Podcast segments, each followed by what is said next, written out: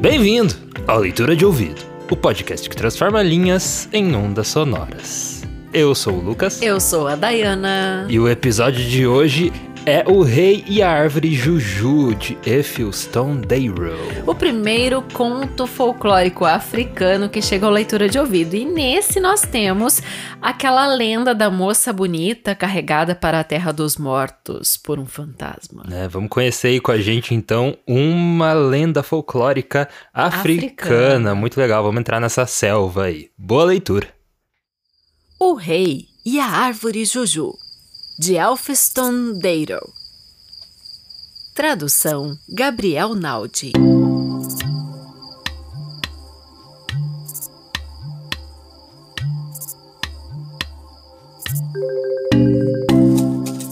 Udubokdon foi um rei famoso que viveu em Itan, uma ilha onde não havia rios. Ele e sua esposa banhavam-se em uma nascente que havia logo atrás de sua casa. O rei tinha uma filha a quem amava muito e cobria de cuidados. Quando cresceu, a princesa tornou-se uma linda mulher. O do Bokyudon teve de se ausentar por uns tempos e por dois anos não usou sua fonte. Quando voltou e foi se banhar, viu que uma árvore juju havia crescido e espalhado seus galhos por todo o lugar, impossibilitando o acesso à nascente. Então, ordenou que cinquenta homens cortassem a árvore com machados. Quando os criados começaram, viram que os golpes de machado não produziam efeito algum, pois tão logo abriam um corte no tronco, ele voltava a se fechar. Tentaram inutilmente durante um dia inteiro. À noite foram comunicar ao rei seu fracasso em derrubar a árvore. O Dubokyudon ficou muito zangado e voltou à fonte na manhã seguinte com seu próprio facão. Ao ver o rei tentando cortar seus galhos com a lâmina, a árvore Juju lançou uma farpa em seu olho. Sentindo imensa dor, o monarca largou sua faca e correu de volta para casa. Como a dor só piorava, não conseguiu comer nem dormir por três dias mandou chamar seus feiticeiros e pediu que descobrissem o motivo de tanta dor. Quando seus feitiços foram lançados, entenderam que a árvore Juju o havia atacado em retaliação às suas tentativas de banhar-se na fonte e de cortá-la. Acrescentaram que, para satisfazer e acalmar a Juju, o rei deveria tomar sete cestos de moscas, uma cabra branca, uma galinha branca e um tecido branco, e oferecê-los à árvore em sacrifício. O do Bokyudon seguiu essas instruções. Os curandeiros aplicaram pomadas nos olhos do rei, mas a dor só piorava. Os feiticeiros foram dispensados e outros foram chamados. Estes disseram que, embora nada pudessem fazer para aliviar o sofrimento do rei, conheciam alguém capaz de curá-lo. Era um homem espírito que vivia no além-mundo. O do mandou que o trouxessem até ele. No dia seguinte, o homem espírito chegou para falar com o rei. Se eu curar seu olho, o que ganho em troca? perguntou o homem espírito. Darei metade da minha cidade, incluindo as pessoas que vivem nessa área, além de sete vacas e dinheiro. O homem espírito recusou a proposta. O rei, não aguentando mais tanta dor, aumentou a oferta. Diga seu preço e eu pagarei. O homem espírito disse que o único pagamento que lhe interessava era a princesa. O do Dom começou a chorar e mandou-o embora. Preferia morrer a perder sua filha. Durante a noite, a dor piorou ainda mais. Alguns súditos suplicaram ao rei para que chamasse o espírito novamente e lhe entregasse a princesa. Se o do Dom melhorasse, poderia fazer outra filha, argumentaram. Mas nada ganharia se morresse. O rei então mandou chamar novamente o homem espírito, que atendeu rapidamente ao chamado. Com grande pesar, o rei lhe concedeu sua filha. O espírito entrou na mata e colheu algumas folhas, que triturou e misturou com água. Verteu o líquido no olho do rei, dizendo que pela manhã, quando lavasse o rosto, seus olhos estariam completamente curados. O do Bokyudon tentou convencê-lo a passar a noite, mas o homem espírito declinou o convite e partiu na mesma noite para o além-mundo, levando a princesa consigo. Um pouco antes do amanhecer, o rei levantou-se e foi lavar o rosto. Viu que a farpa da árvore Juju que tanta agonia lhe causara havia caído de seu olho. Não sentia mais nenhuma dor e enxergava perfeitamente. Recomposto, deu-se conta que trocara a filha por um olho sadio. Decretou que o reino todo ficasse de luto por três anos. Durante os dois anos seguintes, o homem espírito colocou a princesa em uma casa de engorda, onde recebia grande quantidade de comida. Nessa casa havia uma caveira que a aconselhou a não comer, pois a estavam engordando não para o casamento, mas porque queriam devorá-la. A partir daí, a jovem passou a dar à caveira toda a comida que recebia e alimentava-se apenas do calcário do solo. Ao final do terceiro ano, o homem espírito convidou alguns amigos para verem a princesa, dizendo que a mataria no dia seguinte e faria um banquete com ela. Na manhã seguinte, o homem espírito foi levar comida para a princesa, como de costume. A caveira, no entanto, havia ouvido a conversa da noite passada e contou à princesa sobre o que aguardava. A jovem deu novamente a comida à sua amiga, que disse: quando o homem espírito for à floresta com seus amigos para os preparativos do banquete, fuja e volte para sua cidade. A caveira também deu a ela uma poção fortificante para a viagem. Além disso, explicou as particularidades do caminho. Quando chegasse a uma bifurcação, a princesa deveria jogar um pouco da poção no chão e as duas trilhas se fundiriam em uma só explicou que deveria sair pela porta dos fundos e atravessar toda a floresta para chegar à estrada. Caso encontrasse alguém no caminho, deveria permanecer em silêncio. Se cumprimentasse usando sua voz, saberiam que não fazia parte do mundo espiritual e a matariam. Tampouco deveria se virar caso alguém a chamasse. Deveria seguir sem parar até chegar à casa de seu pai. A filha do rei agradeceu à caveira por todos os conselhos e partiu. Encontrou a estrada após cruzar toda a floresta. Correu por ela durante três horas até chegar à bifurcação. Como instruída, pingou algumas gotas da poção no chão e imediatamente as trilhas se juntaram em uma corria sem parar e, embora fosse chamada por várias criaturas, não se virava nem cumprimentava ninguém. Foi quando o homem espírito retornou da mata e descobriu a fuga da princesa. Perguntou à caveira sobre seu paradeiro, mas esta lhe respondeu apenas que a jovem havia saído pela porta dos fundos, sem dizer aonde ia. Por ser um homem espírito, ele logo soube que sua prisioneira partira para sua cidade natal. Correu atrás dela aos gritos. Quando a garota ouviu a voz do espírito, também correu o mais rápido que pôde e finalmente chegou à sua casa. Pediu a seu pai que pegasse uma vaca, um porco, uma ovelha, uma cabra, um cachorro, uma galinha e sete ovos. Tudo isso deveria ser cortado em sete pedaços e posto como oferenda na beira da estrada, para que o espírito, ao encontrar tais sacrifícios, desistisse de entrar na cidade. O rei cumpriu seu pedido imediatamente. Quando o homem espírito encontrou as oferendas, sentou-se e começou a comer. Satisfeito, recolheu os restos e voltou para o mundo espiritual. Nunca mais voltou a incomodar a princesa.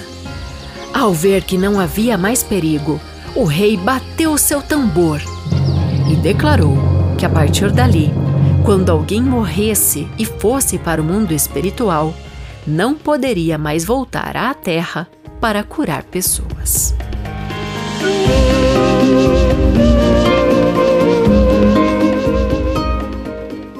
E esse foi O Rei e a Árvore Juju, de Elphinstone Dayrow. Fala de novo esse nome. Elphinstone Dayrow. Fala de novo. Ele tava, tava pesquisando no, no Google, né, como é que pronuncia. É bem interessante que essa pronúncia. a gente encontra a gente encontra na Amazon é, esses livros de contos folclóricos africanos. Fiz um jabá aí sem precisar, né?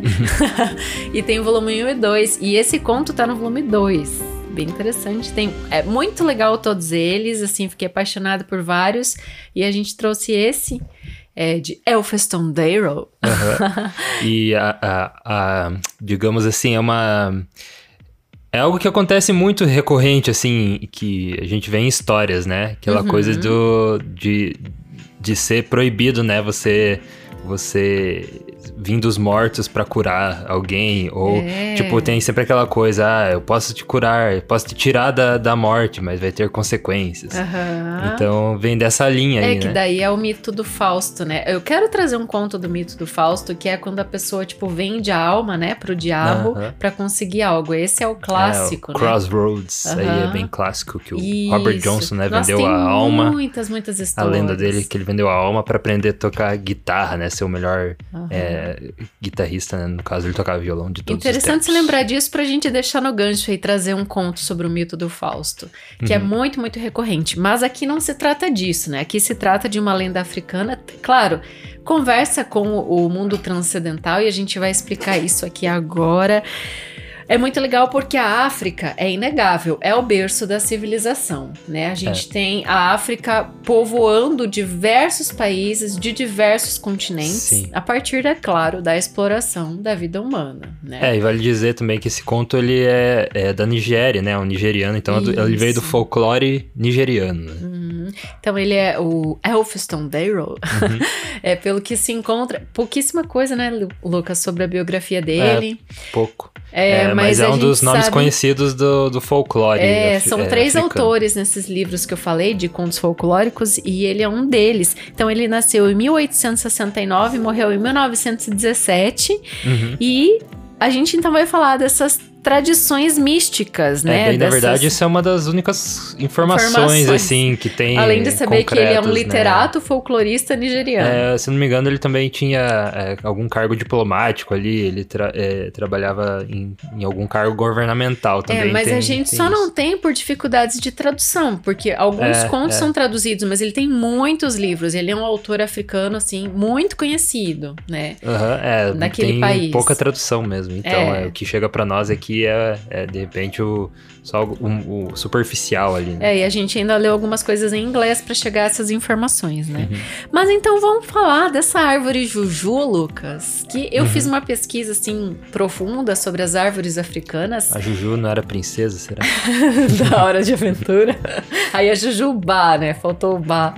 É, mas aí o Bá tá aqui no que eu descobri, que é o Baobá. Então a relação que eu fiz é com a árvore Baobá, que é uma uhum. árvore africana africana muito tradicional.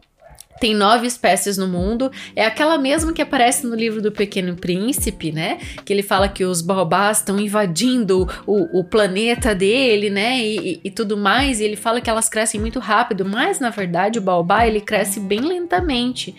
Tem muita. É, até lenda e mito sobre o baobá. E eu fiz essa correlação que a árvore juju seria um baobá. E vou explicar por quê. Aham. Uhum.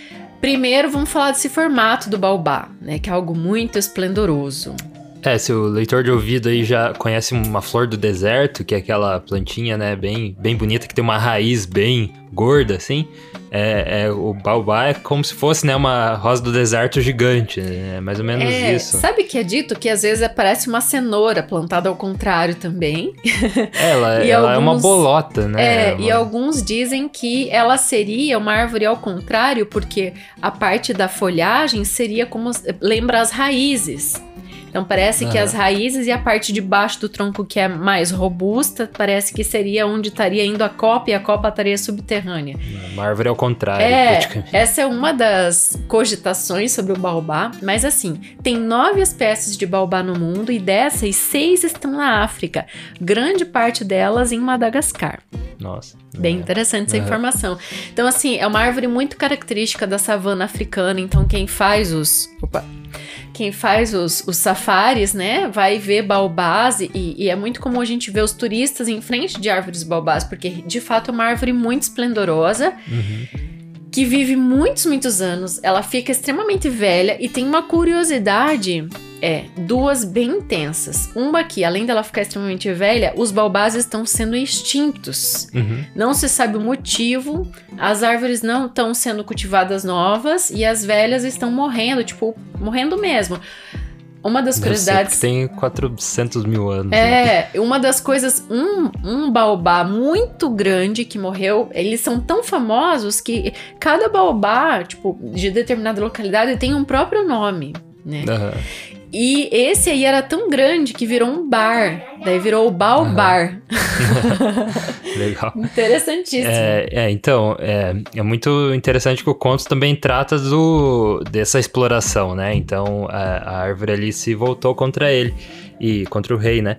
Então, é, é muito comum também ver em contos assim, é, em, em, contos de fada e contos folclóricos, assim, como esse, ter essa, é, essa visão para a preservação da natureza, mas não essa preservação que a gente tem, é, essa visão hoje, né? Precisamos preservar o nosso mundo e tal, uhum. mas é uma proteção bem mais espiritual. Bem. Que eu vejo do que essa proteção que a gente tem, e é claro que é super importante de a gente pre preservar o nosso mundo para as próximas gerações, mas essa coisa é, espiritual mesmo, né? Faz parte da, da, da, nossa. do que a gente crê, do que a gente acredita, faz parte de tudo aqui e não pode mexer, né?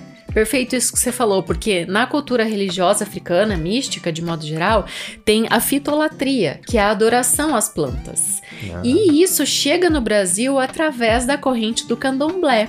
Então, ah. na África Yorubá, né? E aqui no Brasil, candomblé. Então a gente é comum ver nos terreiros é, uma árvore, né? Normalmente é um outro tipo de árvore, né? Que tem no Brasil, mas uma árvore é paramentada com fitinhas, como se ela tivesse assim ornamentada mesmo, né? Naquele terreiro. E aquela árvore, ela é, tem uma característica espiritual muito forte. Sim. Dizem que a filha do, do, do, pai de santo, o espírito dela vai para aquela árvore. Uhum. Então tem um misticismo muito intenso e muito bonito por trás disso que vem do folclore africano e também é cultivado aqui no Brasil, principalmente em várias localidades da Bahia, onde a gente tem o candomblé, né, como algo muito forte. Não, muito, muito legal. E, e isso é é, é comum, né, em tribos é, ao redor do mundo todo, de ter essa. É, é não sei se é idolatria a palavra certa. Não, a palavra é fi, fitolatria. É, mas eu tô dizendo até com montanhas, então. Ah, sim. É, né, acontece muito hoje de ter essa exploração. Uhum. É, inclusive, no Havaí tinha uma, uma montanha lá que até o, o The Rock, né, o Dwayne Rock Johnson foi e tava é, contra a construção de um telescópio que queriam construir uhum. lá, porque é uma área que, de visibilidade muito grande e tal. E era a montanha que era sagrada para o povo dali, né? Aquele uhum, povo do Havaí. Um povo nativo dali. É, então, se você mexe com aquilo, você tá mexendo com a, com a estrutura, assim, da, daquela civilização, né? Você tá meio que é, começando a, a, extinção daquela, daquela cultura que tá ali. Então, uhum. você mexer com isso é muito complicado. E tem, enfim, né? Tem ao redor do mundo todo, teve, tem isso, e, e hoje é, é muito mais essa parte da do sagrado, né, e da cultura do que só preservação, assim, para preservar, né, nós que estamos na cidade aqui e tal. Perfeito. E vamos perceber o, movimento que esse ponto faz. Então a gente tem o rei Udo Ubo Deixa eu ver aqui a anotação de novo. Pudo, Não. Você falou você O Dobokyudon. Né? O Dobokyudon, que é o nome do rei, que vai se banhar nessa fonte. Não tem rios uma ali, né? nascente, né? né? É uma nascente com a esposa dele. Daí ele fica um tempo fora. Quando volta, então, tem essa árvore que nasceu ali. Uhum. E ele trava uma batalha com a árvore, chama 50 homens com machado para tirar. E ninguém consegue. Quanto mais tentam, mais a árvore se fecha. E no outro dia, então, ele vai com o seu próprio facão e a árvore. Eu achei muito legal esse trecho do, do conto que fala assim: que meio que para se defender ou para se vingar, a árvore soltou uma farpa no olho do rei. Então, isso uhum. tem uma leitura bem profunda. A gente fala de olho, né? Olho é o que permite com que a gente enxergue. Ótimo. Visualize o mundo, mas tem uhum. também uma questão de terceiro olho, né? Que é esse que fica no meio da testa, uhum. que também é algo muito importante, né? E esse terceiro olho, ele tá ligado ao conhecimento, né? Uhum. E o conhecimento tá co é, intrinsecamente ligado às, ao que um povo acredita como algo de sua é, origem, de sua, uhum. do seu desenvolvimento. Então a gente pode imaginar que esse olho tá ali na face dele, é óbvio, né? Mas é, talvez possa ser uma leitura mais profunda. Para além disso, começa a questão dele invocar os feiticeiros para fazer com que aquilo saia do olho, que a dor começa a ficar insuportável. Uhum. Aí entra em cena uma é, lenda folclórica muito clássica na África, que eu anunciei ali na abertura, uhum. que é a moça bonita fala que a filha dele é uma princesa muito bonita, né? Então isso é anunciado no começo do conto. Sim. Carregada para a Terra dos Mortos por seu amado fantasma. Nesse caso, ele não é tão amado assim, mas essa lenda ela é repetida várias vezes em vários contos folclóricos. E é interessante falar que isso é uma característica típica das lendas africanas.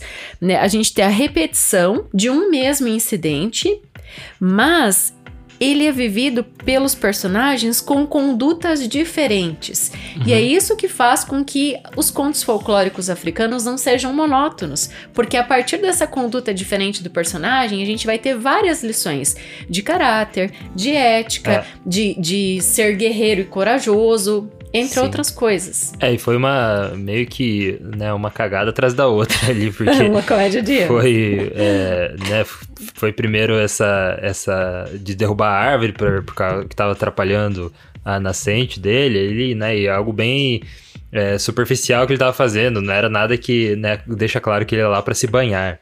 É. Não fala que, tava, que aquilo era fonte de, de água, enfim. Dele. Eu fiquei pensando, será que ele ficou dois anos sem tomar banho? Brincadeirinha. Naquela época, né? Tudo bem. Não, era é, e daí assim. é, era, um, era um rei, né? O rei tomava banho. E, e, enfim, daí depois teve essa, essa segunda, esse segundo erro dele, né? Que daí foi chamar esse ser da, da floresta, né? Porque é um ser o da floresta espírito, também. Né? Pra fazer, pra curar ele, né? E daí é, pediu a filha, não, não, não quero dar, e daí ficou insuportável a dor, daí tá bom, o Domi tava né, tão desesperado para aquilo passar que cedeu a filha dele. E aí eu quero entrar com uma frase patriarcalista que tem no conto que fala assim: é, você pode fazer outra filha se você sobreviver, mas se você não vai, você não vai ganhar nada se você morrer, né? Então é aquilo, né? A, a figura feminina também, essa troca, esse mucambo pela vida da mulher, era algo considerado na lenda, né, assim, algo como muito fácil de ser trocado, né? Ele pode trocar é. uma filha pela outra logo e pronto, o importante é o rei continuar vivo. Sim, daí levou ela para casa de engorda. Que, isso também é bem interessante. Que, que é um, tem um fato interessante sobre isso, né? Casa de engorda, porque é, é estranho, né? Parece que foi algo inventado para o, para, para o conto de fadas, né? É, a casa de engorda, mas é algo real, né? Sim, tem a nota do tradutor até nesse conto dizendo que é o padrão de beleza, né? Você ser robusta, né? Ter seios e, e, e nádegas fartas. Então uhum. era comum as moças que iam se casar passarem por um período na casa de engorda para que elas ficassem apetitosas Cheias. o suficiente, digamos assim, né? É. E, e tem uh, todo esse reflexo de, é, de ser, ter essa fartura, né? Então, é, mulher, por muitos e muitos anos, né? O padrão de beleza era ter essa, é, essas sobras, né? É, e isso tá voltando aos poucos, o que é muito legal, né? Porque a ditadura da beleza é algo muito terrível, né? É, é. é eu, como mulher, posso falar, né? Eu tenho que ter a cabeça muito boa, fica muito firme para você não. Meu Deus, será que eu não tô com X quilos Sim, a é, mais? É, tô me sentindo mas tem mal que, aqui. que colocar, né, alguns asteriscos, assim, porque a gente não pode confundir é, ter uma barriguinha ou ter sobra de gordura com obesidade, né? Porque, Sim. ah, ok, eu tá obesa e tal, eu tenho que ter orgulho do meu corpo. Também não é, não é assim, né? É, o, o homem ou a mulher obeso ali, eu tenho que ter orgulho disso. É, mas é aquela é o padrão de beleza estabelecido, né, para as mulheres que não pode ter Nada. Não pode ter nada. Então é isso que eu acho. Isso é absurdo. Isso que é o errado, né? Uhum. Agora, você eu ser obeso, que... você, tem que, você tem que cuidar da tua saúde. Né? É, o importante de tudo, né? Você tá saudável. É, né? agora você, você tá com os quilinhos a tá mais. cuidando de você mesmo. É, whatever, né? Então, Daí, ainda falando dessa, desse lance dela na casa de engorda, eu adorei a parte da caveira, que eu li essa caveira como uma mentora pra princesa sabe? A caveira é. ficou, tipo, indicando que ela podia ou não deveria fazer, né? Então, ó, não come, eles estão te engordando para te matar, para te comer, né? Então tem toda essa história, literalmente, né? Que ela ia virar alimento ali dos homens espírito. É, mas aí eu achei muito engraçado, que daí fez as oferendas lá, e daí o o espírito foi lá e comeu, acho que era um cachorro, umas coisas bem estranhas. Ah, eu anotei sobre isso também. É, e daí, Olha só. daí tudo bem. Isso é muito importante também, Nessa lenda folclórica, né? Nessa, né, nessa lenda folclórica, quase um pleonasmo, é. né? É, mas nessa lenda da moça bonita, levada para o submundo ali por um fantasma, tem sempre uma característica da recompensa pela cortesia. E daí hum. você pode perceber que em dois momentos do conto tem essa recompensa pro homem espírito. Primeiro, a gente tem ali os sete cestos de moscas, uhum. né? Cabra, é, tecido, é, cabra branca e tecido branco, né? No primeiro momento. Depois, quando a moça volta para casa, tem, eu até anotei, conta quantos animais eu vou falar. Uma vaca, um, um porco, dois, uma ovelha, três, uma cabra, quatro, um cão, uma cinco, galinha seis, e sete, sete. ovos. Ah, é interessante. Quem é o sétimo animal é, que, que dá origem para esse ovo de sete ovos da cesta? A galinha? A princesa. a galinha é um dos animais nominados. É. Tá, então isso de novo tá nas entrelinhas. Eu achei muito legal. Bom, eu adoro essa coisa de comparar números e coisas. Isso uhum. é a minha leitura, né? Minhas, minhas, Não, é... minhas metamorfoses Não... analíticas aqui. Mas faz, faz todo sentido e foi intencional, né? Sim, é... porque daí o que acontece com o minha espírito? Ele come as oferendas, fica de boa e vai embora. Uhum. Hum? É, então é super, super intencional isso e é, e é um detalhe, né, que, que passa despercebido, como eu ouvi ali passou despercebido. E até é, isso é um pouco do audiolivro, né? Às vezes você pode é, porque no livro é muito comum você voltar nas frases, né? Uhum. Você volta, lê de novo, volta e lê de novo. Mas o que, que isso quer dizer?